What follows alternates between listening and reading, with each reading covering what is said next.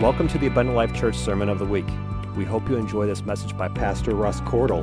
For more information about Abundant Life Church, please visit www.abundantlifechurch.org. Good evening. Thank you for being with us tonight. Praise the Lord. It's good to be back in the house here, prepared to minister to our church and all those that are joining us tonight. Just have a little bit of teaching for you this evening. Wanted to share a word of encouragement as I sought the Lord for continued guidance through this process and teaching and training. I couldn't help thinking some of the words that we're hearing through all the myriad of news stories and feeds and Facebook things and all the videos and things that are coming out. It appears in some way, and of course I'm rather ignorant in this area, and I don't profess to know everything about this current situation, but I do hear some good stories, some good things here and there. I believe that we are in a place where they're beginning to see people being released from the hospital in good numbers. As a matter of fact, I heard that over 100 patients were released from Frederick Hospital this past week, COVID patients. I've heard that maybe we've peaked in some areas and the numbers of new cases are declining. The number of new fatalities is declining.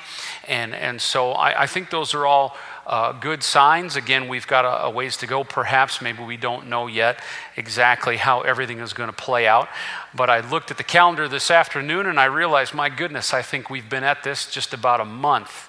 And so depending on how long it takes for things to resolve, and I know there's lots of things in the media right now having to do with treatments and vaccines and all these different things that they're working on.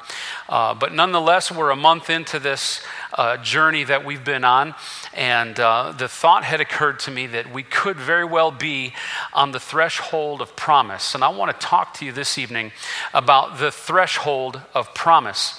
I just can't get away from the idea, as I'm studying the Word and seeking God's direction, I just can't get away from the idea that so much about what we're traversing through right now has so many similarities to the children of Israel.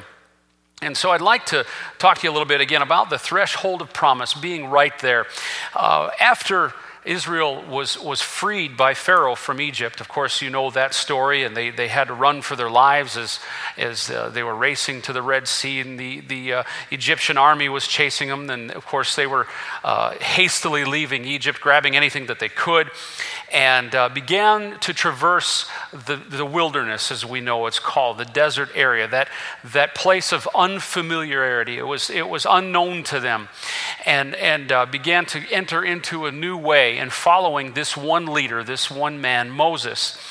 And so as they were approaching the land of promise, of course, we know from the very beginning that God had promised them through Moses and through his word that if they left Egypt, that he would take them to a land flowing with milk and honey, a land of promise, a place that would be called theirs.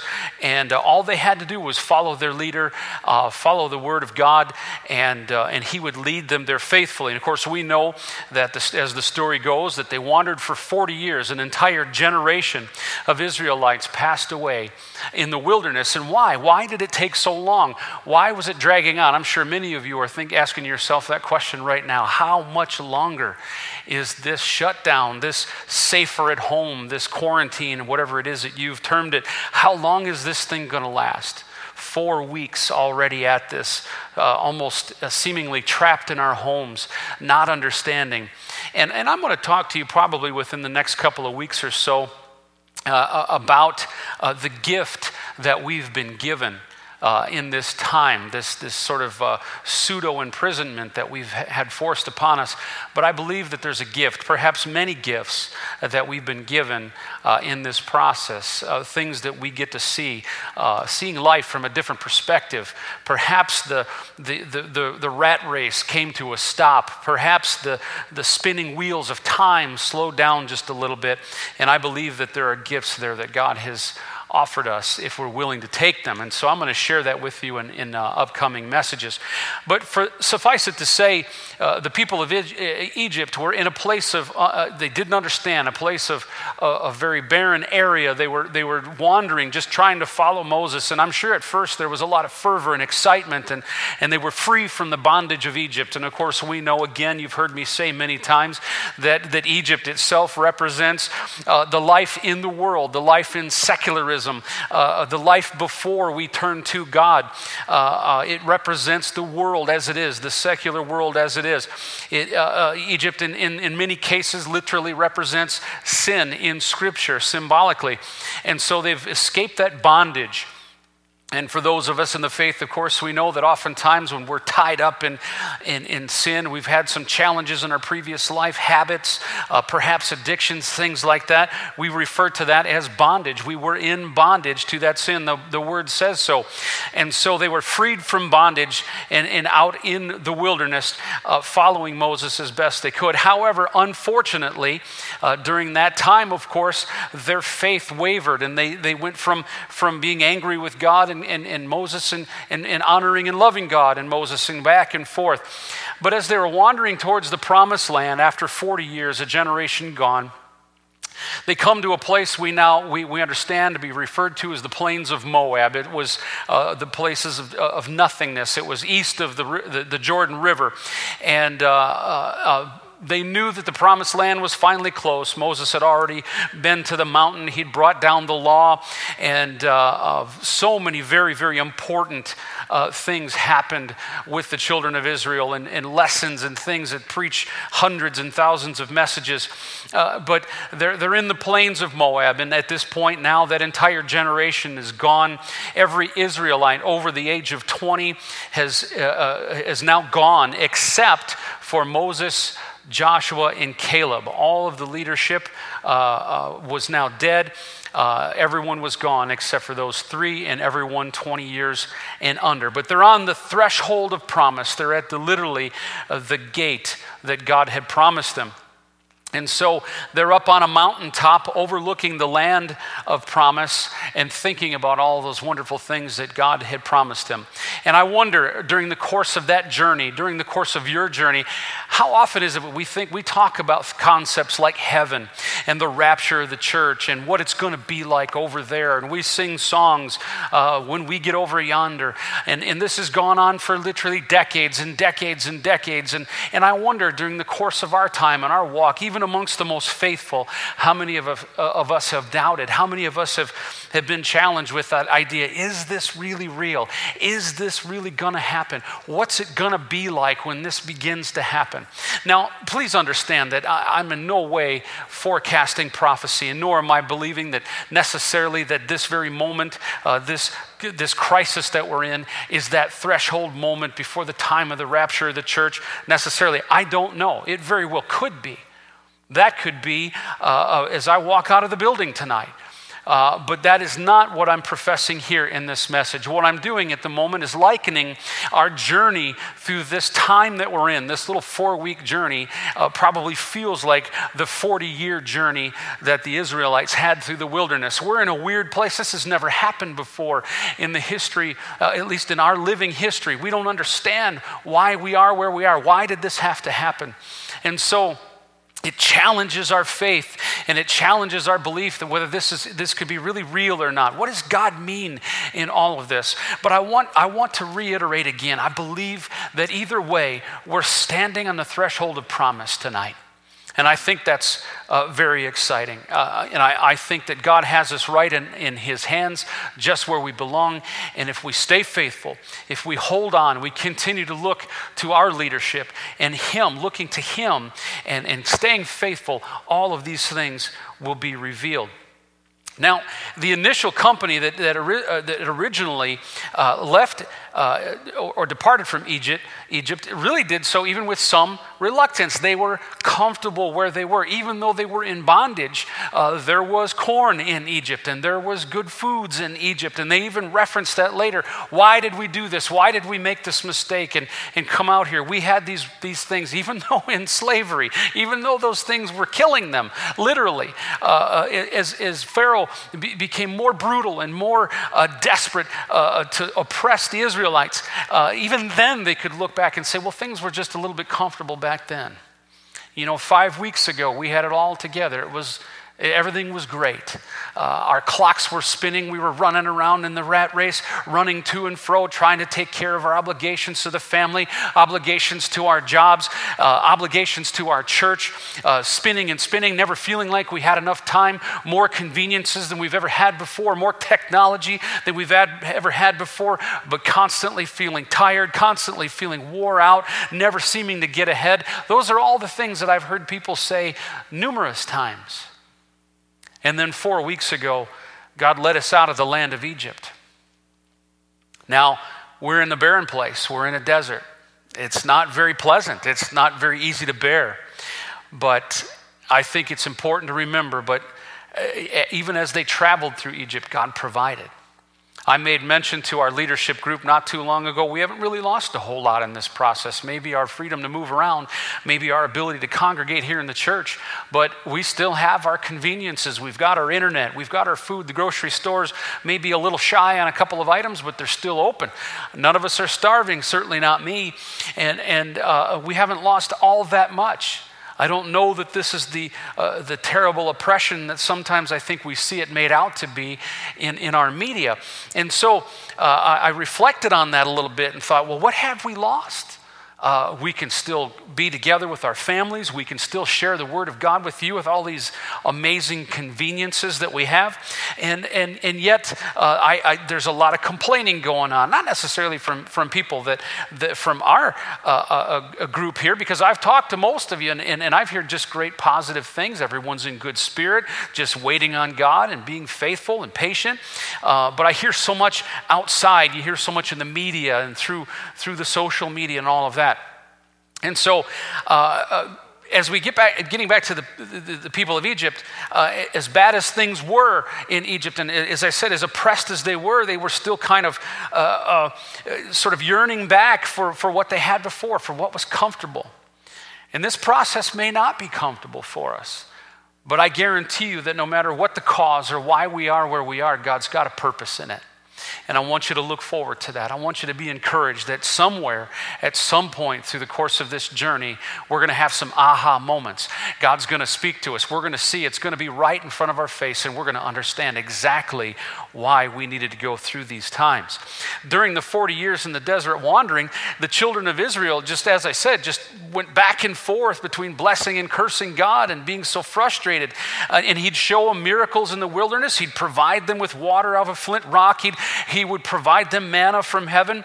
And so then, of course, they would humble themselves and say, okay, you know what, God, you've got us, I understand. But when the tests and the challenges of desert life got difficult, they'd harden their hearts in anger again, and they would resent God. How much like this is life's journey, that desert life that we go through. We go through those dry places. You know, there are places in the desert of refreshing. They call them oasis. Sometimes there'd be that little spot of water, a couple of palm trees, a place of refreshing. We have those times in our life. As challenging as life can be and as somewhat desert-like as it can be, as we go from problem to problem, we do have to remember those oasis, those times of refreshing.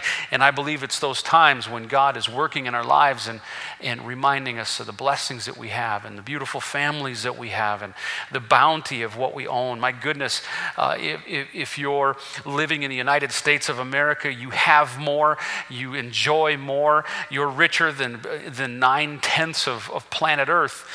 We have so much. But they would forget, and they would forget his power, and they would tremble and fear out of just the idea of what it would be like to face the Canaanites. Of course, you know the story is the spies were sent into Canaan. 12 spies went in, 10 came back with fear and stories of giants, and 2 came back and had a great story of all the land filled with milk and honey. And so it's very easy. What do the 12 spies represent? Well, the 10 spies represent that real loud voice that you hear on MSNBC and Fox and CNN and all of that negativity, and it's literally the prince and power of the air, the enemy working. He's the spy to bring us the bad stories. He's the spy to tell us the gloom and the doom, and he operates and controls the power of the air, the broadcast waves, the radio, the television, or the movies, all that stuff, and he can bring that story. But there's a couple of spies, there's a couple of them that shine through once in a while. Who are those spies? Those spies are your pastors. Those spies are your leaders. Those spies are Christian radio, perhaps, or the Word of God that's coming out, and it's reminding us of the promise of God. So we've got to focus on those 2 spies. You see, the Canaanites today, I believe, represent the world. The Canaanites, the ones they were afraid to face in the biblical time, of course, we know, as they crossed into the land of promise over the Jordan River. They were going to have to fight them. They were going to have physical fights. There was going to be death and challenges, and it was going to be war and battle.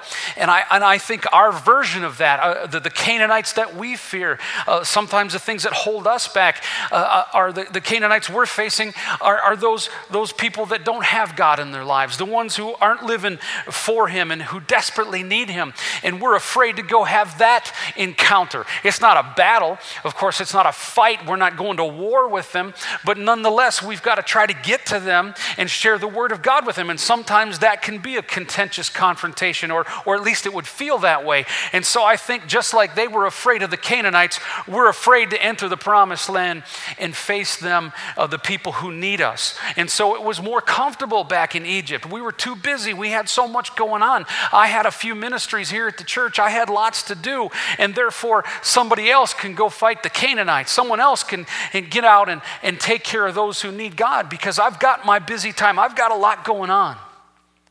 Perhaps, as we stand on the threshold of promise, we might have the same fears that the Israelites had, but I'm contending to you today, church, this is our opportunity to embolden ourselves with the Word of God, to stop trembling in fear when we come out of this thing and being different, doing something different, not being the old person that we were coming into this shutdown, this bondage that we're currently in. We're a little afraid, wow, I'm going to be responsible to do something. I'm going to come out of this bondage into this promised land, and I've got to be effective for the kingdom. I've got to do something different. And we fear that just a little bit. And I contend with you today, as I did the other day, after what we've just seen happen to planet Earth, a tiny microorganism bringing planet Earth down to its knees, stopping the entire world, its economies, its businesses, its traffic, its highways, everything almost coming to a complete and utter halt. It's as if God was standing over the earth, watching all of us busy, busy, busy, busy, running, running, running. And He looked over the earth and He's going, come on, hello, hello, come on. And finally, COVID-19 happens. I'm not saying God caused it. I'm not saying God put it into the world.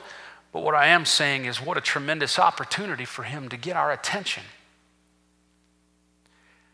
As the children stood on the mountain and saw in the distance the promised land, the realization of their expectations, were they ready? Did they appreciate the great blessing of what they were about to receive? It was denied of the generation before them. As they stood and looked at that promised land, they could see it from just a short distance off. Their parents gone, grandparents gone. Were they ready? Could they appreciate it? Could they move into that land under their leadership of this great, awesome prophet in Moses, which, of course, we find out ends up not happening? But can they go in, possess this land, but can they do it on God's terms? That was the real question. Or were they going to continue to fuss and fight and carry that old tradition of their parents and their grandparents into the promised land? Now, of course, we know that Moses was not permitted to go into the promised land. He defied God's word. He struck the rock when he wasn't supposed to. And therefore, that privilege went to Joshua and Caleb. Now, I want to rewind with you just a little bit. So we've got the children of Israel literally on the threshold of promise, ready to enter, ready to cross the River Jordan into the promised land. But I want to take you back just a little bit to the book of Deuteronomy, chapter 8. And I'm just going to teach a little bit. We're going to go through, it's just 20 verses. We're going to go through the book of Deuteronomy for just a little bit. Deuteronomy chapter 8, we're just going to go through. We're going to take a little step back in time. Now, Deuteronomy really, specifically this chapter, really focuses on God's work in building humility in Israel. I think the entire journey through the wilderness, their continued, had they not been complainers, had they not constantly fell back in their flesh and sort of mourned where they were, but they just, if they would have just kept their focus on God, just kept their focus, that journey could have been, I think it's been estimated, possibly a year and a half total journey if you include the visit with God on the mount to receive the law. A year and a half, whereas, and I've heard as high as 3 years, but 40 years wandering in the wilderness because of their discontent, because of their complaining. And so God is in Deuteronomy chapter 8, he's building their humility. He's continuing to speak to them. And perhaps I have to ask, and this is a little tongue-in-cheek, but I have to ask, could this moment in history, could this have been Israel's COVID moment? In Deuteronomy chapter 8, I'm going to read verse 1 and 2. God humbles and tests Israel. Listen to the words. It says, "Every commandment which I command you today, you must be careful to observe, that you may live and multiply and go in and possess the land of which the Lord swore to your fathers." And this is Moses preaching now. "And you will shout, and you shall remember that the Lord your God led you all the way these 40 years in the wilderness." Why? "To humble you and to test you, to know what was in your heart, whether you would keep his commandments or not." Now, of course, God knows what's in our hearts, but and he knows what we're capable of, but I think even more so, it was important for them to understand and know what was in their heart. This was a time of reflection. We're in a period where we have an opportunity, a time of reflection to look in. Is my heart really focused on God? Am I in this thing? Am I really understanding what he's asking for me to do? Am I completely fulfilling his commandments? Let's move on to verse 3. Now God begins to educate Israel in the wilderness. It says, "So he humbled you, allowed you to hunger, and he fed you with manna, which you did not know, nor did your fathers know, that he might make you know that man shall not live by bread alone." Of course, we know that Jesus referenced that very scripture, man shall not live by bread alone, but by literally every word of God. "But man lives, as it said, by word that proceeds from the mouth of the Lord. Your garments did not wear out on you, nor did your foot swell these 40 years. Now, I'm reading from the ESV version. And so he says, what an amazing thing. Could you imagine going 40 years and your clothes never wear out, wear the same set of clothes for 40 years, and your foot didn't swell? You walked on your feet for 40 years, and your feet didn't swell. That's incredible. "And you should know in your heart that as man chastens his son, so the Lord God chastens you." He's reminding you that even though he's done this provision and he's carrying you through this process, it's a chastening process. Charles Spurgeon said it this way. He said, "We live by every word. In places where they cut diamonds, they sweep up the dust, because the very dust of the diamonds is valuable. And in the word of God, all the truth is so precious that the very tiniest truth, if there be such a thing, is still a diamond dust and is unspeakably precious." That was Charles Spurgeon. Now in Deuteronomy 8, 6 through 10, he talks about the blessings in the land that are set aside for Israel. He says, therefore, you shall keep his commandments of the Lord your God, to walk in his ways and to fear him, for the Lord your God is bringing you into a good land. Look, a land of brooks of water and of fountains and springs that flow out of valleys and hills, a land of wheat and barley and vines and fig trees and pomegranates, a land of olive oil and honey, a land in which you will eat bread without scarcity, in which you will lack nothing, a land whose stones are iron and out of whose hills you can dig copper. When you have eaten and are full, now listen to this, then you shall bless the Lord your God for the good land which he has given you. Folks, I believe this is a type and shadow of a reflection of the life that we can live if we just set aside our personal gain, our own personal selfish desires, our priorities first. Take care of me first. Feed me first. Do the things that I want to do first, and I'll conveniently attend to God's work. I believe that the land he's describing is literally a type and shadow of the life that we can live, that if we decide to put everything in his word first, put him first, put the ministry to other people, reaching out to other folks first, all of that other stuff is going to become part of our life. We'll live bountifully. We'll have wonderful food. We'll never be scarce. We'll never have hunger. We'll eat all the time, maybe not necessarily physically, but I'm talking about the fulfillment that we feel. The same people that said, I run and run and run and run and never seem like I get anywhere. That could be erased based on this scripture. How about the people that say, I never seem to have enough time? That could be erased in your life according to this scripture. What about the people who said, no, I never seem to have enough money. I work more hours. I do more in my life, but I never seem to have enough. That could be erased if we apply the principle of this scripture. I believe that today, and I'm excited about it.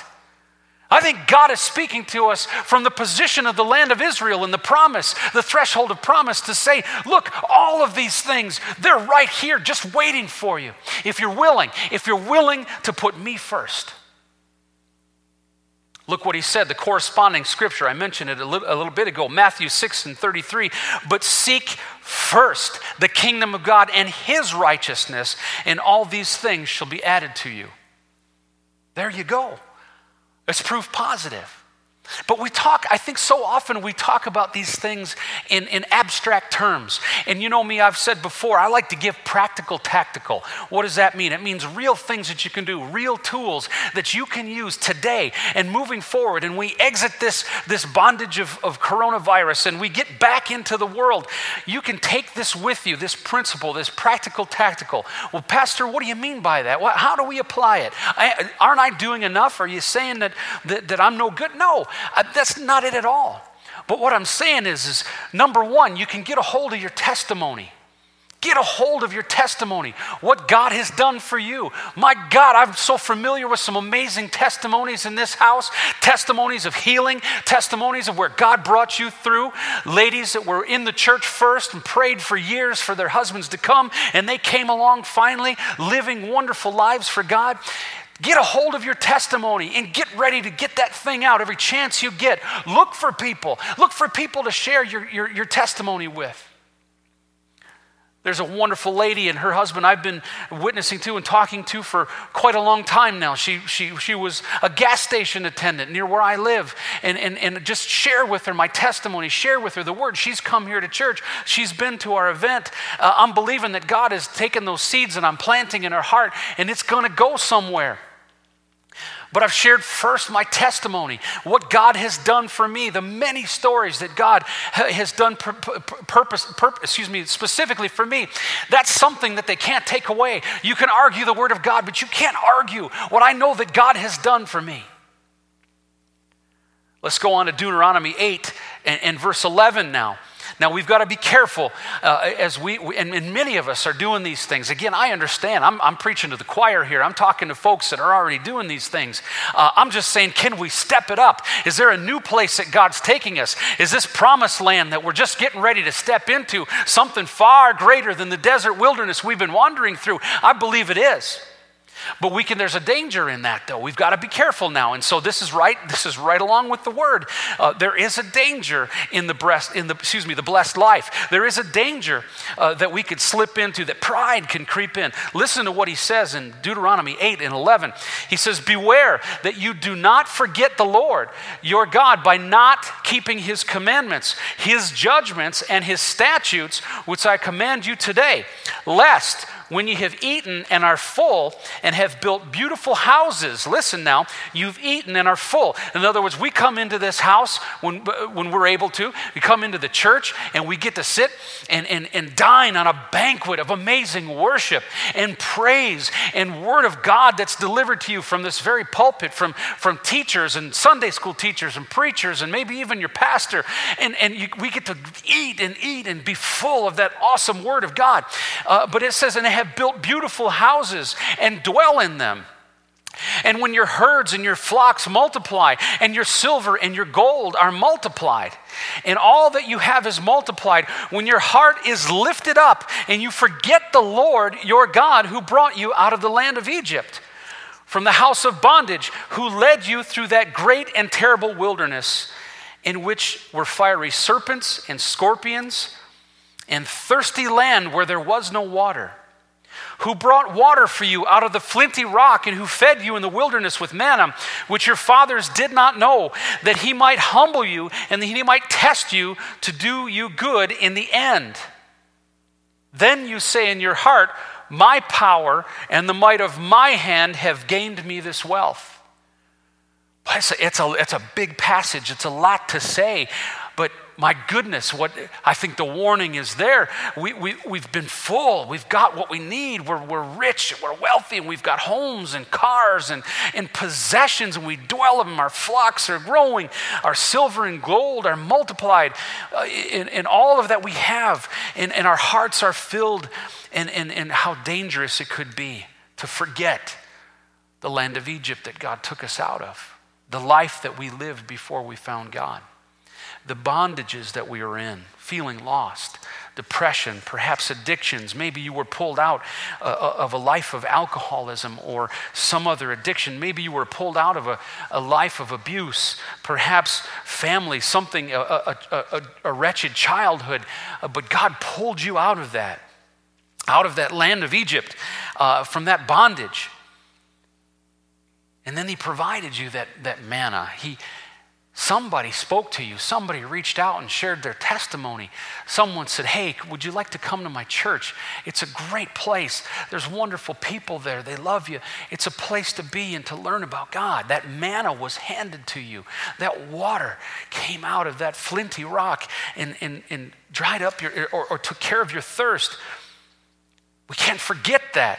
If we get to the places it says, my power and the might of my hand has done this. If we get too proud and start thinking that all that we've got is because we're so good, God is giving us a warning here. Now let's move on to verse 18.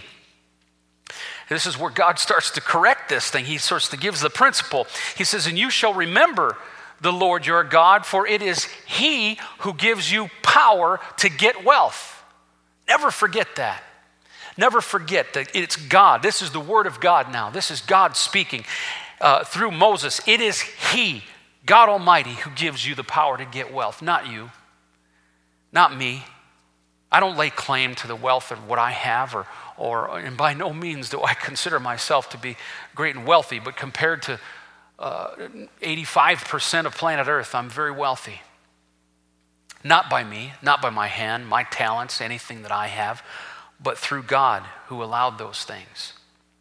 It goes on to say that he may establish his covenant, which he swore to your fathers as it is this day. In other words, the promised land, the threshold of the promised land. Starting at verse 19, this is the penalty for that pride. It says that then, it shall be if you by any means forget the Lord your God and follow other gods and serve them and worship them. Now I'm going to stop there for a second. What does it mean by that when the word says that? Follow other gods and serve them and worship them. Folks, I think you know as well as I do that it's very easy, and perhaps you know people that have made money their God. They've made entertainment their God. They've made sports. They've made partying. They've made work their God. And they worship that God. Well, Pastor, do they bow down? You're saying that they're worshiping and praising this? No. What they're doing is they're giving full devotion, their time, their love, and their attention to those things. That's worshiping other gods. And it goes on to say, I testify against you this day, and you shall surely perish. Those are hard words. As the nations which the Lord destroys before you, so you shall perish, because you would not be obedient to the voice of the Lord your God. And that ends the 8th chapter of the book of Deuteronomy. As the saying goes, the pride of face is obnoxious. The pride of race is vulgar, but the worst pride is the pride of grace. We've got to be careful not to put God in our back pocket and say, oh, I got it all sewn up. I'm all good to go. I got saved 38 years ago. I know God. I come to church a couple times a week, and I put some money in my offering, and I'm good. We've got to be careful of that. The pride of grace is the worst of all. Now, I want to take you into the book of Joshua, referring to this because, of course, the book of Joshua is literally the preparation and the action of entering into the promised land in this model that I've reflected in the Old Testament. The book of Joshua is one of the most important books or writings in the Old Covenant, I believe, because it is a type and shadow. This is a mirror for us in terms of the qualifications, the expectations of God for entering into that promised land that we want to enter into someday. And of course, that promised land I'm talking about is New Jerusalem, heaven, to be with the King of Kings and Lord of Lords. Now, I think it's important to understand that Joshua is really, it's a continuation, and I think a completion of the first 5 books of the Bible. Now, we know that Genesis, Exodus, Leviticus, Numbers, and Deuteronomy, which I was just writing from, are referred to as the Pentateuch. That's the first 5 books of the Bible, or the books of the law. And so Joshua, we can't leave it out, because it continues everything that Moses brought to that point. And so between this book and the 5 books of Moses, there's that same analogy, I believe, this is personally my belief now, as between the 4 Gospels and the book of the Acts of the Apostles. I think it's a mirror. I think they're a type and shadow. The Pentateuch, of course, contains the history of all of the acts of Moses and what he did and what God did through him, and of course the laws that were given to the Jews, right? And so if we look at the book of Joshua, it gives an account of the establishment, or what is effectively the establishment of the church in Canaan, in the promised land, right?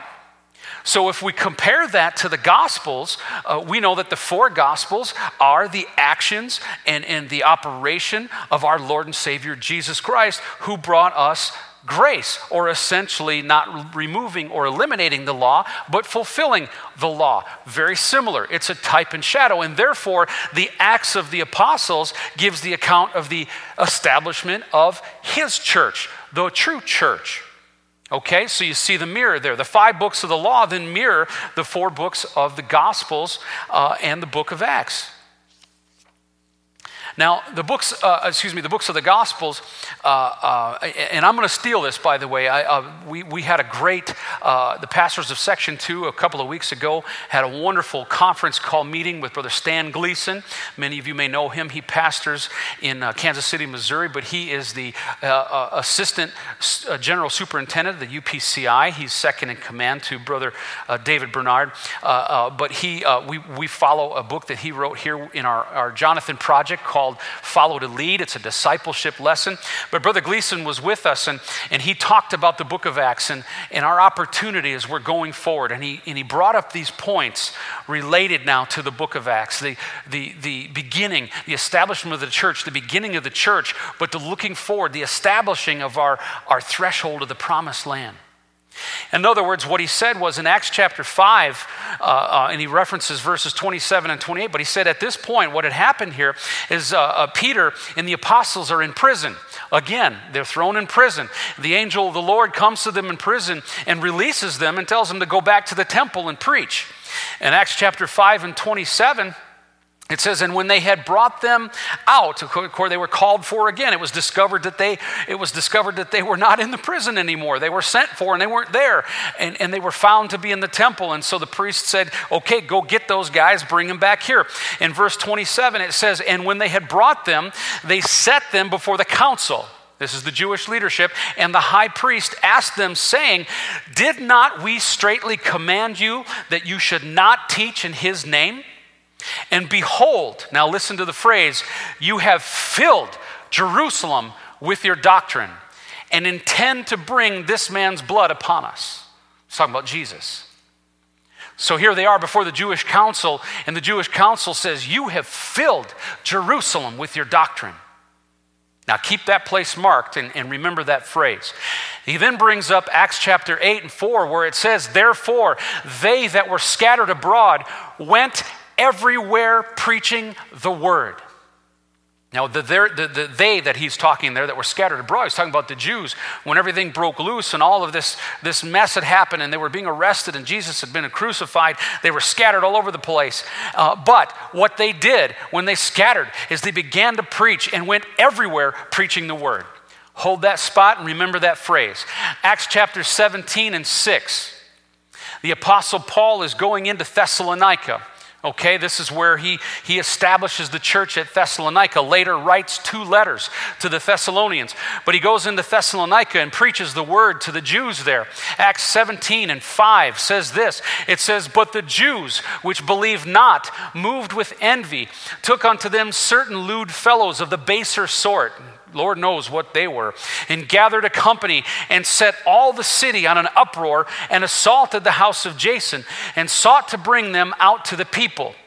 And when they found them not, they drew Jason and certain brethren unto the rulers of the city, crying, now listen, these that have turned the world upside down are come hither also. He was referring to Paul and the apostles, the ones that were preaching the word of God. So remember that phrase and mark that place. Acts chapter 19 and 10. Paul is at Ephesus. A bunch of folks were saved earlier in that chapter, received the Holy Ghost. Now Paul is preaching in the synagogue, Acts 19 and 10, and it says, and this continued by the space of 2 years. So listen, that all they which dwelt in Asia heard the word of the Lord Jesus, both Jews and Greeks. Now, those 4 scriptures, those 4 phrases, those 4 statements, Brother Gleason's position, and I agreed with him wholeheartedly. I listened to that part of his message again and again, comes down to these 4 points. Have we made this mark yet? Are we at this place yet? Is Abundant Life Apostolic Church responsible for these 4 statements? In other words, moving forward, standing on the threshold of promise, looking at our opportunity moving forward, I believe it is our call. I believe it is our opportunity that we can fill Jerusalem with our doctrine. Am I talking about the city of Jerusalem? No, I'm talking about the city of Oconomowoc and the city of Dousman and the city of Wales and McGuanago and Delafield and so on. We've got to fill the Jerusalem with our doctrine. That means we've got to get outside these walls and begin to reach out to whoever we can in whatever way that we can. Secondly, it says they went everywhere preaching the word. That's our opportunity. Not just the pastor, not just the pastor's staff, but every single one of you, every able body that knows the word of God, everyone that's experienced this bounty, everyone that was brought through the wilderness and brought into this wonderful place, those of us that have eaten till we're fat, we've got more homes, we've got more belongings we could ever need. It's our time now. It's our opportunity now to go into the word and preach everywhere the word of God. Point number 3, have we turned our world upside down? I'm moved in a place in my heart and my spirit tonight that unless I'm doing that very thing, unless I'm doing enough out there, reaching enough people, turning over every opportunity that I can until I've turned my world upside down, I've not done enough for Jesus Christ and what he's done for me. And finally, that final point, and they that dwelt in Asia heard the word of the Lord Jesus. All they that dwelt in Asia. And until we come to a place where we have covered everybody. When all of Asia, every place knows about Abundant Life, all of our surroundings, all of our neighbors, when every single place has heard the word of the Lord Jesus Christ, then our work is done. The Bible says that in the last days, my spirit will be poured out on all men. There's a place and a time, Jesus said it himself, where every single soul will hear the word of God. And many believe it. It's at that point. It's at that point when his return is nigh. He's ready. He's coming back. Folks, I believe this is our opportunity. We're standing on the threshold of promise. Now, what's the promise that goes along with this? If you take that chance, if you take that opportunity, if you take hold of this word and you decide that I'm going to share a testimony, I'm going to offer a Bible study, I'm going to invite somebody to church, I'm telling you right now, speak to enough people and somebody's going to say yes. Somebody's going to say, I was hoping you would ask me. Someone's going to say, I've been praying to God for someone to come to me and ask me about the word of God, ask me to come to church. I've been talking to God, telling him how desperate I am. I promise you, if you take the step, the promise is in the word of God. If you take the step and you do what you can, just put a word out there. Just try it one time. Just test the waters. God will come through for you. That's the promise that we're looking at today. In Jesus' name, in Jesus' name. I'm sorry, I'm fired up for a Wednesday night. I didn't expect to be this fired up, but God's got a hold of me with this message. I'm excited about what's coming. I don't know if we're at the midpoint of this thing. I don't know if we've got a month to go or 6 months to go. I don't know if we're supposed to walk around in fear afterwards, worrying about second waves and all that nonsense. I don't care about any of that. What I do know is this, it's going to be our opportunity. We stand on the threshold of promise to reach this community and reach the people with the word of God. In Jesus' name, in Jesus' name. Thank you so much for tuning again with me tonight. I love and appreciate all of you. Those of you who I have contacted, I'm still working through that process, but I love you all, and I'm here for you. My phone is on. My time is always available to you, and I'm excited about what God's doing as we move forward. Amen, in Jesus' name. Thank you for listening to this Abundant Life Church podcast. We pray it has strengthened your relationship with God and will continue to be a light unto your pathway to heaven. If you have any questions or comments regarding this podcast, please telephone our ministerial team at 262-965-5177 or email us at info@abundantlifechurch.org.